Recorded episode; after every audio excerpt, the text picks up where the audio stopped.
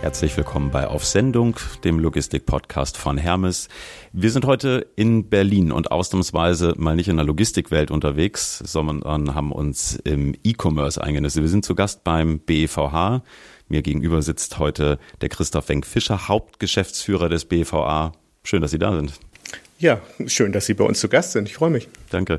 Bevor wir äh, reingehen, mal eine kurze Einordnung für die Hörer, die Sie nicht kennen. BEVH, was ist das eigentlich? Das ist der Bundesverband E-Commerce und Versandhandel Deutschland. Wir haben Mitglieder von ganz groß bis ganz klein und repräsentieren, naja, über 75 Prozent des E-Commerce-Umsatzes B2C. Also eine ganze Menge. Oh ja. Ähm, bevor wir reingehen und uns so ein bisschen unterhalten, was bedeutet Logistik eigentlich für den Handel, wie entwickelt sich der Handel, äh, eine Frage vorab. Ähm, was war denn wohl in Ihrem letzten Paket? Darf ich mal raten? Na, mal los. Neuer Ventilator? Hätte man machen können, ja, nee, aber das haben wir, glaube ich, frühzeitig schon angeschafft. Ich bestelle wirklich viel im E-Commerce. Also ich bin mit ja, fast werktäglich einem Paket dabei. Insofern fällt mir immer ein bisschen schwer zu erinnern, was war im letzten drin, aber Ventilator war es nicht. Was war es bei mir? Es war, na, ich habe zwei. Ich habe ein ganz großes, ich habe ein ganz kleines. Das ganz klein ist auch nicht so klein, denn es war immer eine Gitarre drin. Mhm. Also Gitarren kann man wunderbar online bestellen. Gibt ein tolles Mitgliedsunternehmen. Ich kaufe sowieso am liebsten bei Mitgliedern ein. Und das ganz große Paket, das war ein Gartenhaus. Zwei Euro Paletten. Funktioniert auch prima. Gartenhaus im Online. Oh ja, na klar. Auf einer großen Plattform beim Marktplatz bestellt und das kam flott und hat alles perfekt geklappt. Dann sind Sie ja ein richtiger Trendsetter, oder? Ich meine, Großstück ist ja irgendwie auch ein großes Ding mittlerweile im Onlinehandel zunimmt, oder? Ja, das wird immer mehr. Kommen wir bestimmt auch noch drauf. Ja, mhm. gerade in Richtung Möbel etc. gedacht. Wenn wir mal uns global anschauen, Onlinehandel in Deutschland, gut, boomt seit Jahren, ähm, boomt wahrscheinlich auch weiter. Wie sehen denn da so die Prognosen aus? Gibt es da überhaupt momentan eine Grenze, wo man sagt, äh, die sehen wir da irgendwo am Horizont, dahin kann es gehen, oder ist das eigentlich entfesseltes Wachstum bis in alle Ewigkeit? Ach, ich glaube, wir sollten nicht auf entfesseltes Wachstum gucken, sondern wir sollten mal auf dieses Jahr gucken und da rechnen wir mit 9,3 Prozent Wachstum. Im letzten Jahr hatten wir sogar noch ein zweistelliges Wachstum. Wir werden in diesem Jahr auf, naja, fast 65 Milliarden Euro kommen. Das ist schon eine Menge. Das war jetzt schon so, dass wir bei jedem achten Euro im Einzelhandel angekommen sind. Und damit sind wir ein relevanter Teil tatsächlich dessen, was Handel in Deutschland ausmacht. Und ich glaube, die Bedeutung, die wird noch zunehmen. Kann man sagen, dass Onlinehandel mitten in der Gesellschaft angekommen ist? Ja, allemal. Also wir sehen es selber, wir machen ja eine große Studie. Wir sehen Jugend und Alte kaufen ein. Es wird alles im Internet eingekauft. Es ist immer mehr akzeptiert und das ist die normale Art schon einzukaufen heutzutage. Wir hatten gerade schon mal kurz angerissen, Großstücke sind äh, ja im wahrsten Sinne des Wortes groß im Kommen, also auch hm. ein bisschen kleiner als Gartenhaus, aber da geht viel. Ist das so das klassische, klassische äh, Wachstumssegment momentan oder wo geht's gerade richtig steil bergauf? Also wir haben tatsächlich zwei Segmente, die sind auch ganz spannend anzugucken, weil sie wirklich überproportionales Wachstum haben. Das eine sind die ganz kleinen Sachen, FMCG, Fast Moving Consumer Goods, also das, was man so als täglichen Einkauf eigentlich hat. Da gehören auch Lebensmittel dazu, Tierfutter gehört mit dazu, Drogerieartikel und so weiter. Das ist ein Segment, was wirklich rasant wächst. Und das andere ist tatsächlich Großstücke, Möbel einrichten, diese Warencluster, wie wir es nennen, der hat auch wirklich überproportionale Wachstumsraten. Und beides ist ganz spannend, weil beides natürlich auch große Herausforderungen für die Händler, aber auch für die Logistiker hat. Die kleinen, vielen Päckchen, natürlich, das ist die eine Geschichte. Und das andere sind eben die großen Stücke. Und das beides ist etwas, was uns eben auch zeigt, dass Bereiche, die früher gar nicht für den Onlinehandel denkbar waren, immer mehr tatsächlich an Wichtigkeit bekommen. Mhm. Merkt man eine Verschiebung in, äh, in den Zielgruppen? Also sind es jetzt vermehrt auch Ältere, die bestellen? Sind es weiterhin eher Jüngere oder nimmt das sogar eher ab? Oder sind es eigentlich mittlerweile jung, alt, männlich, weiblich? Alle. Alle durch die Bank. Also was wir früher immer so ein bisschen noch sehen konnten, ist, das Internet war ein bisschen weiblicher, was die Kundschaft angeht. Das lag daran, dass natürlich einer der großen Blöcke das Thema Bekleidung Textilien ist und das andere ist, dass tatsächlich häufiger noch Frauen eben für die ganze Familie bestellen und einkaufen. Es sieht also nur so aus, als ob es wirklich da stärker weiblich wäre. De facto ist so, weder Alter noch Geschlecht noch irgendetwas spielt eine Rolle. Sie haben es selber gesagt, wir sind mitten in der Gesellschaft angekommen. Mhm ähm, mitten in der Gesellschaft angekommen, am Ende auch dank der Logistik. Ähm, es gibt immer Stimmen, die sagen, ohne Logistik gäbe es kein E-Commerce. Das ist ja richtig, weil ja. Mhm. klar, sonst wären die Lager voll und nichts geht raus. Ja. Wenn Sie mal ähm, reinschauen, ähm, Logistik, ja, ist letztlich damit ein wichtiger Teil der Customer Journey, vielleicht sogar der entscheidende, weil vielleicht am Ende der Bote der einzige menschliche Kontakt ist an der Haustür. Ähm, wenn Sie mal so die aktuelle Entwicklung der Paketbranche aus Händlersicht bewerten sollten, mhm äh, vielleicht, vielleicht auch die aktuelle Situation vor Augen führen. Sie wissen, ob auch der Herausforderung, die die Branche hat, wie bewerten Sie das? Mhm. Also Sie haben es gerade gesagt, Customer Journey, da ist Logistik ein Bestandteil, ja. Der taucht eigentlich an zwei Punkten auf. Entweder er taucht da auf, wo der Kunde die Auswahl hat und kann tatsächlich, wie es bei manchen Händlern der Fall ist, proaktiv auswählen, wer ist denn der Logistiker, der es mir bringen soll. Und das ist ganz spannend, da kommen wir nämlich auf einen anderen Punkt. Es gibt ja einen echten Wettbewerb mittlerweile in der Logistik. Mhm. Also die Geschichte Ihres Unternehmens ist ja noch nicht so lange und ähm, es ist mal gegründet worden als ein Gegenpol zu einem damaligen Staatsunternehmen. Mittlerweile haben wir einen Markt, wo wir tatsächlich mehrere große Wettbewerber haben, die eben auch gerade die letzte Meile vernünftig bedienen können. Und dieser Wettbewerb ist etwas, was wir natürlich als Händler toll finden, muss man wirklich sagen. Das ist nicht die Frage, ähm, dass wir wir nur mit einem Partner zu tun haben. Es gibt genügend Länder, auch in Europa, wo ich noch praktisch nur mit einem Staatsunternehmen zu tun habe. Da sind wir in Deutschland, glaube ich, sehr, sehr gut aufgestellt. Mhm. So, also einmal ist dieser Punkt die Auswahlmöglichkeit. Customer Journey, der Kunde kann sagen, ah ja, ich kaufe da ein und ich habe die Sicherheit, ich bestelle es mit dem und dem Anbieter. Ein Hermes hat einen Paketshop, der ist bei mir nebenan, finde ich toll, mache ich lieber das und möchte eben dann doch nicht DHL oder UPS oder wie die anderen alle heißen. Der andere Punkt ist aber einer, der eine fast größere Rolle spielt. Das ist nämlich der Punkt, ob es klappt oder nicht. Also wirklich dieser Anspruch auf Perfektion, der bei Kunden da ist. Mhm. Die Customer Journey ist in dem Moment zu Ende, wo der Kunde enttäuscht wird. Wenn die Logistik ein Punkt ist, wo der Kunde, auch wenn er im tollsten Online-Shop gekauft hat, die tollste Ware sich aussuchen konnte, Bezahlung, alles geklappt hat, aber die Lieferung kommt nicht, da ist er fuchsteufelswild und das ist genau der Punkt, wo es sehr kritisch wird. Mhm. Also die Erwartungshaltung ist, Perfektion. Das muss einfach klappen, die Logistik. Aber sie hat eigentlich für den Kunden gar nicht so, eine, so einen Stellenwert, wenn sie eben klappt. Hm. Eigentlich komisch, ne? Das ist äh, im Grunde genommen eine Art Infrastrukturdienstleistung, wenn man so will. Also wenn ich einen Wasserhahn aufdrehe, erwarte ich, dass da Wasser rauskommt. Mhm. Wenn ich ein Paket bestelle, erwarte ich, dass es ankommt. Mhm. Fürs Wasser zahle ich zumindest. Ja, für die Logistik zahle ich auch. So die Frage, wo es abgebildet wird. Mhm. Wenn man mal reinschaut, in vielen Shops wird es zumindest suggeriert, Versand sei kostenlos. Gratisversand wird groß beworben. Als Logistiker ist uns das natürlich naturgemäß ein Stück weit ein Dorn im Auge. Aus Händlersicht sieht es anders aus. Solange Sie bezahlt werden, ist es ja nicht so ein Drama. Das ist die Frage, wie lange ich noch bezahlt werden kann. Bei den Wachstumsraten, das sehe ich schon ganz optimistisch. Aber mhm. sehen Sie nicht äh, am Ende da auch den Handel ein Stück weit in der, in der Mitverantwortung, vielleicht was eine Wertigkeit einer solchen Dienstleistung betrifft, auch das entsprechend zu vermitteln? Ja, aber nochmal eins zurück. Also wir haben so ein bisschen das Thema Logistik, wenn sie klappt, wenn sie perfekt ist, dann ist sie nicht wahrnehmbar. Und das ist auch die Kundenerwartung. Mhm. Das ist natürlich auch die Händlererwartung. Hm, wenn es Probleme gibt, dann sind gleich alle immer richtig auf Zinne. Das heißt aber nicht, dass Logistik nicht gewertschätzt wird. Und das andere, was auch jeder Kunde weiß, kein Kaufmann hat was zu verschenken. Also eine Gratislieferung ist nicht gratis, das weiß jeder. Und man weiß auch, dass im Onlinehandel natürlich das eingepreist ist, die Lieferkosten. Also insofern ist das, glaube ich, ein Streit um die Formulierung, um die Worte selber, aber es ist nicht ein Streit darum, wie eigentlich Logistik angesehen wird. Aber weiß das ein Kunde wirklich, wenn da steht, der Versand ist kostenlos, dass er es am Ende nicht ist? Ähm, wenn der Kunde mit seinem Auto zum stationären Händler fährt und kriegt dort vielleicht in der Broschüre oder wie auch immer das Angebot kostenlose Parkplätze. Sind die Parkplätze kostenlos? Bei Zeiten vielleicht schon. Nein, die sind genauso mit eingepreist natürlich. Die Ladenmiete ist im Stationärhandel eingepreist. Es gibt eben in diesen ganz unterschiedlichen Vertriebsformen völlig andere Kalkulationsgrundlagen. Und natürlich gehört die Logistik zur Kalkulationsgrundlage des Onlinehandels dazu. Hm. Ähm, jetzt ist sicherlich auch, Sie haben es gesagt, Perfektion ist äh, wichtig, gilt wahrscheinlich für eigentlich jede Dienstleistung. Vielleicht ist es dann am Ende auch ein bisschen das ähm, ja, Schicksal der Logistikdienstleistung, vielleicht ähnlich zu sein wie die Bahn. Der ICE nach Berlin ist äh, 19 Mal pünktlich, wenn er bei beim 20. Mal wegen Unwetterstörung stehen bleibt, krähen sofort alle. Die Frage ist, wenn man mehr Perfektion hinbekäme, als man heute bekommt, wären dann vielleicht die Leute auch bereit, mehr dafür zu bezahlen? Wie schätzen Sie das ein? Also ich habe sowieso mein Problem damit, wenn E-Commerce immer nur so mit Billigheimer in einen Topf gepackt wird. Also was wir eigentlich wollen, ist, dass wir einen Qualitätswettbewerb haben. Es kann nicht ausschlaggebend sein, wie der Preis ist, weil das langfristig eine Täuschung ist. So wie wir manche Player am Markt haben, die auch kostet was es wolle, sich Umsatz kaufen und das Ergebnis sieht grottenschlecht aus für das Unternehmen. Ähm, so soll das im Prinzip nicht sein in der Logistik. So soll es auch nicht sein grundsätzlich. Wir haben aber aus dem Stationärhandel kommen, diese Geiz ist geil Mentalität. Das ist eine Erfindung des Stationärhandels. Da gab es noch gar keinen namhaften E-Commerce, als dieser wunderbare Slogan für ein Jahrzehnt geboren wurde.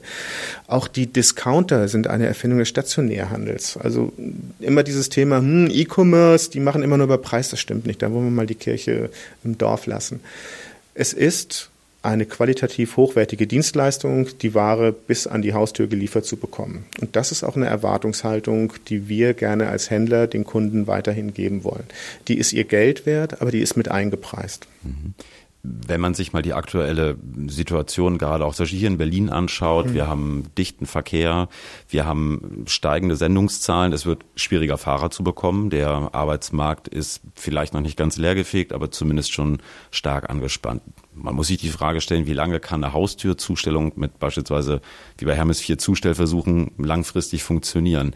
Ähm, wenn man sich Alternativen anschaut, beispielsweise eine Shop-Belieferung, ähm, vielleicht auch die Nutzung von Lockerboxes, ähm, wie schätzen Sie das ein? Kann das eine gute Alternative sein aus Händlersicht? Es kann eine gute Alternative sein, wenn die Grundregel, das Grundversprechen unserer Branche weiter gewahrt wird dass wir dem Kunden versprechen, das, was du bestellst, bekommst du bis nach Hause. Wenn der Kunde sich selber, weil es auch für ihn bequemer ist, entscheidet, dass er die Zustellung in einen Paketshop haben möchte, in eine Lockerbox oder ähnliches, dann ist das prima. Das wird für den Kunden dann auch sicherlich prima sein, weil er noch verlässlicher seine Ware bekommt und weil es natürlich auch die Kosten senkt, weil ich nicht verschiedene Anfahrtversuche habe.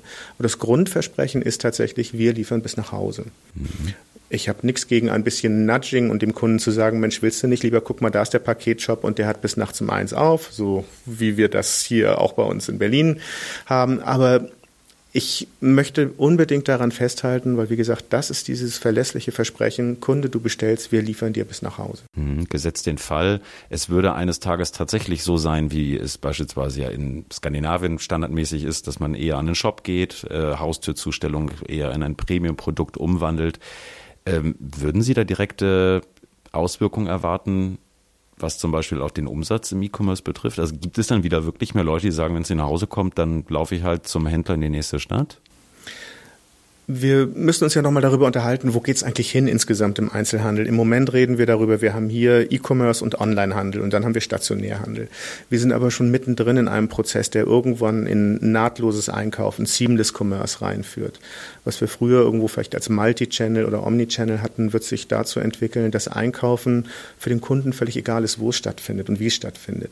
Und dass da die Logistik eine große Rolle spielt, weil zum Beispiel jemand in einen Showroom geht, sucht sich Ware aus, bestellt von dort und bekommt sie nach Hause Hause geliefert, möchte also wirklich diese Ware nach Hause haben. Aber ein anderer Kunde sagt, okay, ich habe jetzt online aus dem Bus gerade auf dem Weg zur Arbeit bestellt, ich lasse es mir zur Arbeit oder in den Kofferraum oder sonst wohin schicken. Das ist eine Sache, die wird, glaube ich, immer breiter mit der Veränderung des Handels insgesamt aufgestellt werden. Also sprich, man sollte eigentlich tunlichst versuchen, möglichst viele Optionen anzubieten an möglichst vielen Kontaktpunkten. Ja, man muss sich die Kunden angucken. Das kann man ja auch nicht generell für alle Unternehmen sagen und für alle Zielgruppen sagen. Es gibt eben bestimmte Zielgruppen, die mögen lieber nach Hause geliefert bekommen. Ich gebe Ihnen mal ein Beispiel Lebensmittelversand, der vor ein mhm. paar Jahren für niemanden irgendwo angeblich interessant war, bis dann ein großer Player kam mit Sitz in Luxemburg und in Seattle. Da kam auf einmal ein bisschen mehr Musik rein. Hm, Lebensmittel ist etwas, was mittlerweile eine Zielgruppe hat, vor allen Dingen ältere Leute, die sagen, okay, Mensch, ich äh, finde das ganz bequem, ich kriege die Sachen jetzt nach Hause geliefert, ich muss nicht mehr los. Das ist was, was ich selbst in meiner Familie erlebe, dass meine Schwiegermutter nicht mehr gerne aus dem Haus geht und auch nicht kann und die ist Kundin von Lebensmittelversendern geworden die haben einen ganz anderen Anspruch. Da muss eben wirklich die Ware nach Hause kommen und ähm, temperierte Packstationen und sowas alles, das ist ein bisschen weit weg und mhm. wird auch wieder sehr teuer, muss man sich angucken da ist die Zielgruppe und da ist die Ware selber ganz klar für die Zuhause-Lieferung prädestiniert. Mhm. Aber bei Textilien und anderen Geschichten, ich kann mir auch vorstellen, dass man sagt, okay, Mensch, ähm, ich fliege in Urlaub, bitte am Flughafen ist der Abholpunkt und dann hole ich mir da meine Urlaubsklamotten direkt ab. Mhm. Also ich glaube, man muss eben wirklich drauf gucken, wer ist es und was wird da eigentlich ausgeliefert. Wenn man so an Lebensmittel denkt, ist man schon auch wieder schnell bei einer Liefergeschwindigkeit. Ähm, Same Day ist sicherlich bei Lebensmitteln ein spannendes Thema. Äh, wie schätzen Sie allgemein so das Thema Same Day, Lieferzeiten? aus Händlersicht ein? Also muss es immer alles gleich am nächsten Tag da sein oder klar am gleichen? Reichen zwei bis drei Tage? Wie ist da so der durchschnittliche Konsens auf Händlerseite, wenn es einen gibt? Also auf Händlerseite und auf Kundenseite ist der, glaube ich, identisch. Denn das, was zählt, das ist die Verlässlichkeit. Ich glaube, auch ein Kunde erwartet nicht, dass er Same Day oder wie auch immer schnell das Ganze bekommt, erwartet, dass er es verlässlich bekommt. Mhm. Wenn der Kunde bestellt und kriegt die Auskunft, es ist am nächsten Tag im Zeitfenster von bis da, dann ist er damit zufrieden. Mhm. Oder wenn er weiß, Mensch, da bin ich gar nicht in Berlin, ich bin in Hamburg, ich möchte es gern da und dahin haben und kann das genau im Timing bestimmen, wohin und wie die Ware geliefert wird. Das ist viel, viel wichtiger als diese reine Schnelligkeit. Also Qualität und Kontrolle aber am Ende auch. Die Sendung möglichst sein ja, Lebensumständen auch spontan anpassen zu können. Ja, und nochmal hinten aufgezäumt, Verlässlichkeit. Mhm. Also das Versprechen, ich bringe dir das dann dahin, das muss funktionieren. Mhm. Wie sehen Sie da die, die Logistikbranche denn allgemein aktuell aufgestellt? Ist das schon ausreichend? Muss da mehr passieren? Ach ja, wir haben schon mal dieses Thema eben gerade im Gespräch gehabt, Fachkräftemangel und die Infrastruktursituation, verstopfte Straßen, wobei das hat mit E-Commerce noch nichts zu tun, das ist so ein bisschen Mythos, muss man sich auch mal angucken. Haben wir eine interessante aktuelle Studie zu, gerade was die Ballungsräume angeht. Ähm, das ist so ein bisschen, ja, ich, ich schwimme und ruder da etwas rum, muss man ehrlich sagen. Wir machen uns Sorgen ums Weihnachtsgeschäft tatsächlich als Händler, denn wir sehen Wachstumsraten jetzt 9,3 Prozent in diesem Jahr ähm, und haben so ein bisschen Angst, ob die Logistikbranche dem auch gewachsen ist, ob die mitzieht dabei. Also nicht nur Winterreifen früh genug aufziehen, um Himmels Willen, wenn es schneit, wird es ganz besonders schwierig, mhm. sondern wir haben auch in den vergangenen Jahren sehr verlässliche Wachstumsprognosen abgegeben und haben aber immer wieder gehört, hm, hoppla, das wächst so doll, wir sind ganz überrascht über diesen Ansturm.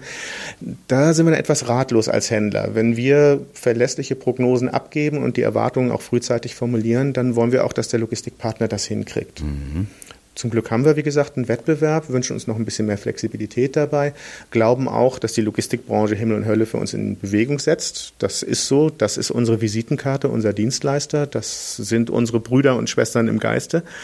Aber mm, so ein bisschen haben wir eben das Gefühl, dass da nicht ganz so mitgezogen worden ist in den vergangenen Jahren, wie es sein sollte. Ein paar mehr Hubs hätte man vielleicht bauen sollen und ähnliches. Mhm.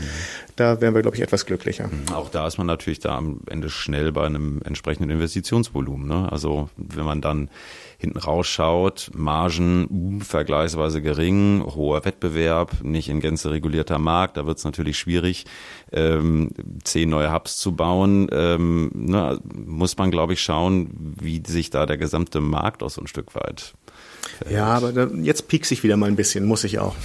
Also früher hieß es immer E-Commerce, das spielte noch gar keine Rolle. Diese Paketzahlen, das ist ja noch gar nicht relevant. Also da können wir jetzt nicht rein investieren. Dass wir da jetzt eine Infrastruktur für aufsetzen, das ist ja völlig absurd. Ähm, okay, es ist gewachsen. Wir freuen uns sehr und wir stellen fest, die Infrastruktur ist nicht mitgewachsen. Nicht schön. Das andere ist, wir stellen fest, es gibt natürlich auch irgendwo so eine Zweiteilung zwischen den ganz großen Händlern und zwischen den mittleren und zwischen den kleinen Händlern. Die ganz großen kriegen besonders gute Konditionen. Klar sind Riesenmengen, die da irgendwie transportiert werden. Die haben auch andere Cut-off-Zeiten. Da ist viel mehr Flexibilität. Da ist vielleicht auch in manchen Bereichen eine besonders gute Behandlung im Rahmen der Zustellung. Da ist das Tracking vielleicht auch noch besser und einfacher möglich. Und bei den kleinen und mittelständischen ist es nicht der Fall. Die zahlen vielleicht auch noch höhere Preise, weil sie nicht auf die Mengengerüste kommen und ähnliches. Das ist etwas, was uns auch ein bisschen Sorgen macht. Also wir wollen schon, dass die Branche insgesamt betrachtet wird und nicht nur auf die Großen alleine da Wert gelegt wird. Aber was wünschen Sie sich? Also abgesehen davon, dass man sowas vielleicht gesamtheitlicher betrachtet, ähm, was wünscht sich der Handel von der Logistik? Sollen wir 15 neue Hubs bauen, möglichst alles elektrisch emissionsfrei zustellen, bestenfalls eigentlich morgen und das für 20 Prozent weniger Geld? Das kann ja nicht gehen, oder? Wünschen kann man sich viel, aber das wäre Unsinn. Da sind wir uns völlig einig drüber. Nein. Was wünscht sich eigentlich der Händler? Er wünscht sich das, was er als Wunsch von seinem Kunden hat, dass das weitergegeben werden kann. Und das ist, wie gesagt, dieses Thema Verlässlichkeit. Wir wünschen uns weiterhin eine gute partnerschaftliche Zusammenarbeit, denn Sie haben es einleitend gesagt, E-Commerce ohne Logistik ist gar nicht denkbar Der Paketbote ist der Touchpoint, der ist derjenige, der wirklich E-Commerce als Mensch erfahrbar macht. Das ist ein für uns ganz wichtiger Punkt. Die Logistik ist die Visitenkarte unserer Branche. Was wir uns wünschen, ist tatsächlich, dass die Logistik aber auch so mitwächst und tatsächlich so agiert, wie es eben der Markt von unseren Kunden vorgegeben auch tut. Mhm. Also diese Steigerungsraten müssen eben auch tatsächlich Auswirkungen haben darauf, wie die Logistik bei uns ihre Infrastruktur ausbaut. Und das Thema, wo Sie es angesprochen haben, Nachhaltigkeit, Emissionsfreiheit, natürlich, das ist ein Must-have. Aber auch da will ich nochmal auf einen Punkt zurückkommen bei den Mengen, die wir mittlerweile an Paketen generieren, müssen ja irgendwann auch Skalierungseffekte eintreten. Früher hieß es immer, ein Paket ist teuer, weil es sind eben nicht so viele. Es lohnt sich nicht, für diese kleine Paketmenge da wieder irgendwo noch einen LKW loszuschicken oder ähnliches. Wir haben mittlerweile Riesenmengen, es wächst weiter und wir erwarten eben auch, dass diese Auswirkungen des Wachstums sich dann auch einfach in der Infrastruktur niederschlagen. Es ist normal, also Leute, behandelt uns auch normal. Ja, normal ist das Wachstum des E-Commerce hier in Deutschland mittlerweile sicherlich. Das steht außer Frage. Das haben wir durchaus auch erkannt. Wir investieren seit 2014 schon insgesamt 300 Millionen Euro in den Neubau von insgesamt neun neuen Verteilzentren. Das ist eine echte Stange Geld. Also für 300 Millionen Euro müssen wir schon relativ viele Päckchen verschicken. Nichtsdestotrotz da sind viele neue Kapazitäten, die man geschaffen hat. Von daher äh, bin ich letztlich guter Dinge, dass wir den Paketversand hierzulande auch weiterhin gut meistern werden. Wenn man mal reinschaut in Richtung internationales Business. Ähm, mhm. Seit Jahren hört man und liest man immer wieder Cross-Border-Versand ist irgendwie so das nächste große Ding persönlich frage mich immer, mein Gott, warum soll ich jetzt in Großbritannien bestellen? Ich kriege ja irgendwie gefühlt auch in deutschen Online-Shops fast alles von den Boutiquen in Berlin und Hamburg ganz abgesehen. Ähm, ist das immer noch so ein großes Ding für Sie? Also ich selber bestelle auch Cross-Border. Es gibt wirklich Sachen, die kriege ich nicht unbedingt hier. Das Gartenhaus? Nee, das Gartenhaus, das ist ein süddeutscher Anbieter gewesen. Das ist, glaube ich, nicht das große Problem. Wobei, wo er seine Ware her hat, weiß ich auch nicht, aber ich tippe mal EU. Ähm, Cross-Border ist ein Thema. Also Internet, da steckt irgendwo schon international drin, wenn man das so möchte als Wort. Natürlich funktioniert das und wir haben einen europäischen Binnenmarkt. Und warum sollen die Kunden den nicht nutzen? In der Tat ist es aber so, dass wir sehr unterschiedliche logistische Strukturen in einzelnen Mitgliedstaaten immer noch haben. Wir haben, wenn wir jetzt ins Thema Lobbying reinkommen, das Thema Geoblocking. Da gibt es gute Gründe, warum wir gegen ein Verbot des Geoblocking uns eingesetzt haben. Warum? Weil zum Beispiel die Infrastruktur in einzelnen Mitgliedstaaten so unterschiedlich ist. Mhm. Wenn ich als deutscher Händler mit drei Logistikunternehmen zu tun habe, damit meine Ware dann eben bei dem französischen Kunden ankommt, der bei mir in Deutschland bestellt hat, mit allen großen Aufwänden, mit Zeitverzögerungen und mit den erheblichen Preisunterschieden, die es in einzelnen Ländern gibt, dann ist das nicht der Stand der Dinge, den wir eigentlich haben möchten. Mhm. Wissen Sie, welche Märkte besonders gefragt sind, gerade wenn wir mal so auf deutsche Kunden schielen? Ist das sowas wie Großbritannien und Frankreich oder ist das sogar eher Übersee?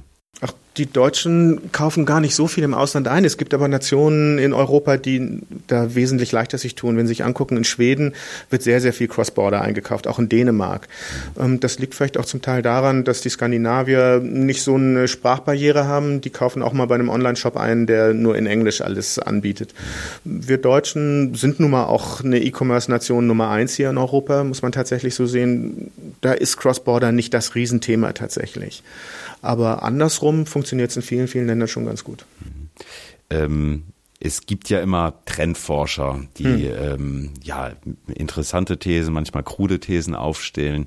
Ähm, man hört nicht unbedingt selten, finde ich, oder zumindest zunehmend häufiger jeder Trend würde Gegentrends auslösen. Ähm, E-Commerce ist gut und schön, führt aber auch wieder zu einer Stärkung des Lokalen. Ich habe es selber vor zwei Jahren in Hamburg gesehen, als es erstmals ähm, auch in, in kleinen Läden die Paketen angenommen haben, ähm, Aufrufe gab, keine Sendung mehr anzunehmen, mhm. Buy Local und so weiter und so fort.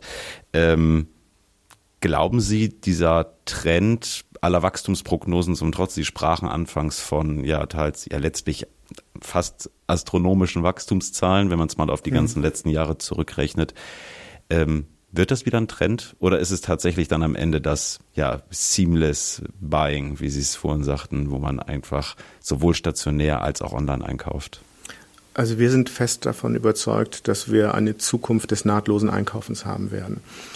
Ähm, Das ist der eine Trend, Seamless Commerce. Das andere, was wir als Trend sehen, ist eine Zweiteilung dessen, was wir im Moment als Einkaufen bezeichnen. Und zwar einmal den einen Teil, den nennen wir Versorgung, Grundversorgung. Mit den Gütern, über die ich mir gar keine großen Gedanken mache. Wer findet es schon besonders aufregend, Toilettenpapier einzukaufen oder Waschpulver? Und der andere Teil, der wird sicherlich mit Emotionen besetzt bleiben, der wird Impuls hervorrufen und Impuls gesteuert sein. Das ist das Einkaufen selbst. In diesem Bereich des gewillkürten, also emotionalen Einkaufens für bestimmte Sachen, die ich anfassen, fühlen will, sehen will, schmecken will. Da werden wir sicherlich auch viele bisher Internet-Pure-Player sehen, die vielleicht mit Showrooms und ähnlichem arbeiten. Und in dem anderen Bereich werden wir ganz neue Anbieter erleben. Da bin ich fest von überzeugt. Denn Bereiche, die einfach nur funktionieren müssen. Also die Lieferung mit Waschmittel einfach, wenn es alle ist, da mache ich mir keine großen Gedanken rum. Das ist aber auch keine Kalkulation, wie ich sie im Moment im Einzelhandel habe dahinter. Das wird vielleicht eine ganz neue Form von, ich nenne es mal Discountern, auch wenn es nicht das Preisargument ist alleine, aber so der Grundversorgung sein, ohne große Sorgen, ohne großen Aufwand dabei, mit Verlässlichkeit auch dafür. Mhm. Also die Zweiteilung, des Einkaufens wird sicherlich kommen, aber das Ganze dann Seamless Commerce. Mhm, also sprich auch der kleine Tante Emma Laden oder die schicke Boutique in der alten Schönhauser Straße haben eine Überlebenschance. Natürlich haben die eine Überlebenschance. Die haben vielleicht sogar bessere Überlebenschancen, als sie es früher hatten. Denn das Ladensterben, das hat nichts mit E-Commerce zu tun. Das hat viel, viel früher eingesetzt. Das ist seit den 60er Jahren des letzten Jahrhunderts schon zu spüren. Gerade die kleinen Läden haben ja eine große Chance, wenn sie es schaffen, dass sie zum Beispiel ins Internet zusätzlich gehen. Ich habe immer so ein schönes Beispiel von einem kleinen Laden aus Niederbayern. Das ist ein Fachhandel für Eisstöcke, also diese Sportart, ähm, die man nur im Winter ausüben kann und die wirklich eine echte Nischensportart ist.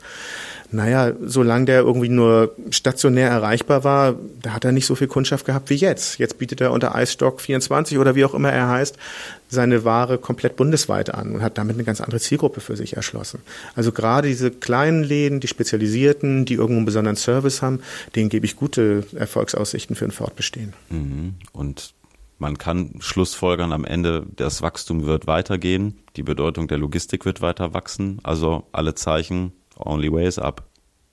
Ja, so ist es, wie wir es auch tatsächlich sehen, aber wie wir es uns auch, glaube ich, alle wünschen können. Denn ich glaube, E-Commerce hat für uns alle auch das Leben bereichert. Ja. Wunderbar. In diesem Sinne, wir sagen vielen lieben Dank, ähm, Christoph Wenk-Fischer. Schön, dass wir hier sein durften. Sehr gerne. Und äh, ja, liebe Hörer, wie immer gibt es Shownotes im Newsroom. Wir freuen uns schon auf die nächste Folge. Schaltet wieder rein. Schön, dass ihr da wart. Bis bald.